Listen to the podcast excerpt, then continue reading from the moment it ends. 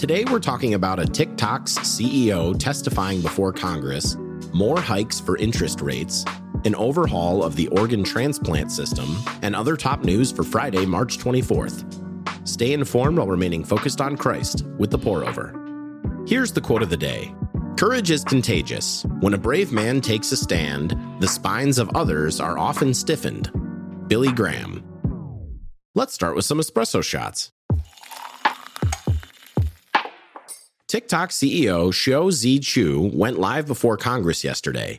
His testimony comes as the White House threatens to ban the app, which has over 150 million monthly active U.S. users, unless it parts ways with its Chinese parent company.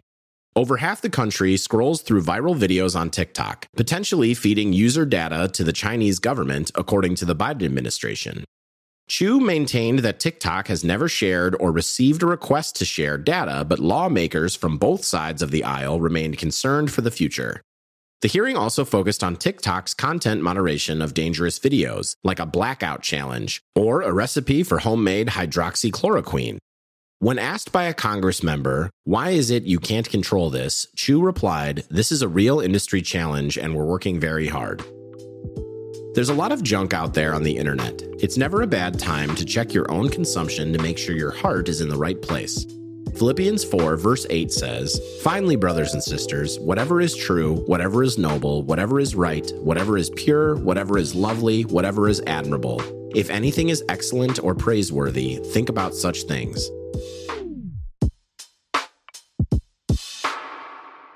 Jerome Powell keeps trudging uphill. The Federal Reserve raised interest rates by 0.25 percentage points on Wednesday, bringing rates to their highest point since 2007. This was the central bank's ninth straight increase, but it's feeling less certain that there will be a 10th or 11th. Chairman Powell acknowledged that there have been serious difficulties at a small number of banks, referencing both the SVB and Signature Bank collapses and the fact that the First Republic Bank stock is still trading like a cryptocurrency. Of course, the Fed wants to avoid raising rates too high, making matters in the banking industry worse. They're also hoping that the recent banking drama will help curb inflation. Banks are expected to be pickier with their loans, which should reduce spending and inflation. High inflation has not impacted everyone equally. Reach out to your local church and see how you can give generously to those in greater need.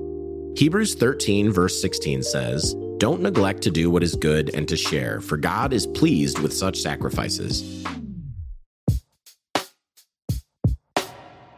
The Department of Health is acknowledging that the country's organ transplant system may itself need a transplant.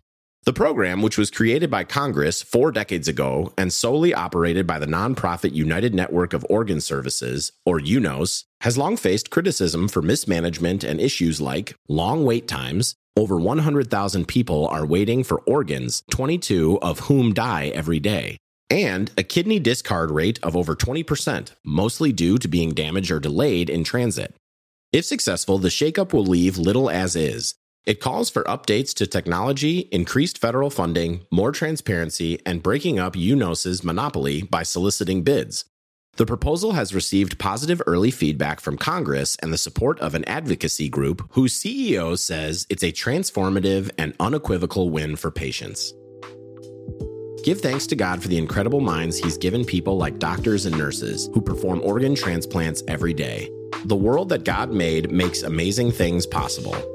Psalm 139, verse 14 says, I praise you because I am fearfully and wonderfully made. Your works are wonderful. I know that full well. This episode of the podcast is brought to you by Patmos Capital Partners.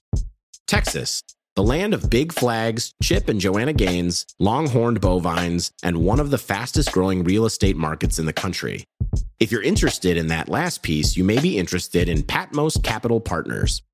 Patmos Capital Partners is a real estate investment firm with a team that loves Jesus and puts the needs of their residents and the priorities of their investors above their own needs. Today, they have over $240 million in assets under management and are raising capital for additional properties. Patmos is currently raising money for new opportunities. If you're interested in learning more, check out the link in our show notes. In other brews, here's a rapid round of updates.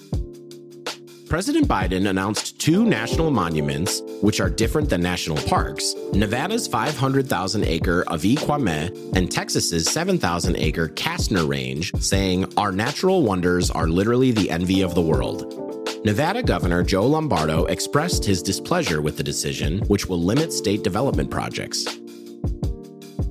The suspect in a Denver high school shooting was found dead after an hours long manhunt. The 17 year old suspect is accused of shooting two school administrators who were patting him down as part of a new safety plan for youth with a history of behavioral issues.